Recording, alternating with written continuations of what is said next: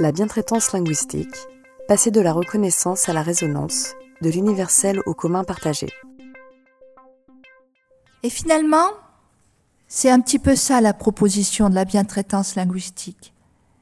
Pas seulement reconnaître, mais installer des éléments en résonance les uns avec les autres. Dessiner, photographier, représenter, en parler, mais aussi interagir, comprendre, comprendre que la langue de l'autre va nourrir la nôtre, va nourrir notre expérience et notre représentation du monde. C'est passer de l'universel qui est un beau concept, mais un concept abstrait, au commun partagé, au vieux sens des communs, les communaux du Moyen Âge, les terres partagées, les langues partagées. Et même, nous sommes passés déjà de l'intégration à l'inclusion, maintenant nous utilisons beaucoup plus ce terme d'inclusion, et accompagnons ce terme d'inclusion, je pense, du terme d'affiliation, permettre l'affiliation de nos élèves dans la communauté éducative.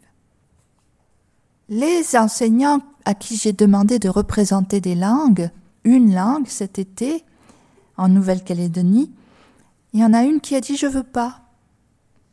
Je veux pas représenter une langue. Et elle a représenté les langues de Nouvelle-Calédonie. Je crois que ça se passe de commentaires. Elle a mis ses fils de toutes les couleurs tendus sur le tracé de la carte de Calédonie c'est un petit peu, je pense, elle nous a montré un horizon là. Voilà, vous aurez le, le diaporama avec euh, les références qui m'ont été utiles pour euh, m'entretenir avec. Bah pour l'instant, je ne me suis pas entretenue, c'est maintenant que j'attends. Et je vous remercie très vivement.